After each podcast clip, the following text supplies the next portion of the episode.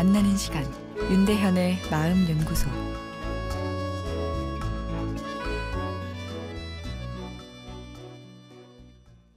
안녕하세요. 금요일 윤대현의 마음 연구소입니다. 오늘은 너무 마음을 분석하지 마세요라는 내용인데요. 사연 먼저 소개해 드리겠습니다. 마음 연구소 애청자입니다. 저는 자존감이 낮습니다. 그래서 아이들만큼은 자존감 높게 키우려고 자존감에 대한 책을 많이 찾아봤죠. 아, 책에서는 일단 엄마인 저의 자존감부터 높여야 한다고 하더라고요. 그래서 일단 남의 의식을 많이 하지 않고 비교하지 않고 사는 연습을 하고 있습니다. 아, 그런데 이렇게 하는 것이 맞을까요? 자존감을 높일 수 있는 구체적인 방법이 뭐가 있을까요? 사실 저는 아직도 아이 엄마들 사이에서 늘 이유 없이 기죽어 있어요. 제 아이도 덩달아 그런 것 같고요. 아이도 저도 자존감이 높은 사람이 되고 싶습니다. 라는 내용입니다. 아, 요즘 심리서가 인기입니다. 그만큼 우리의 마음을 알고자 하는 욕구가 생긴 거겠죠.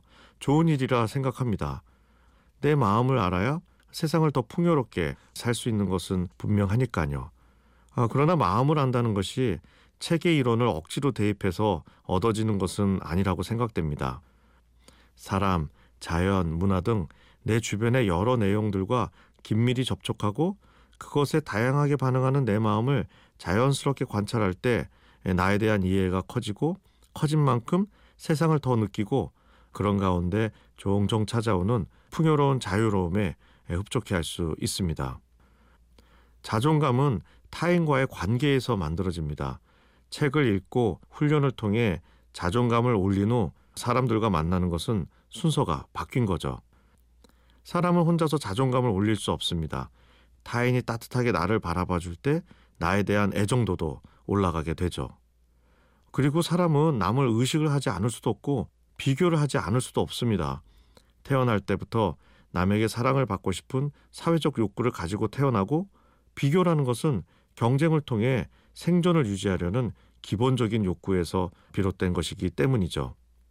심리서라는 것이 잘못하면 아픈 과거나 나의 부정적인 면에 자꾸 집중하게 할 수 있습니다.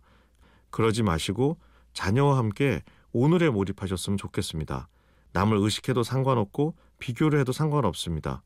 좀 다치면 어떠리 용기를 가지고 세상의 여러 콘텐츠들과 만나시기 바랍니다.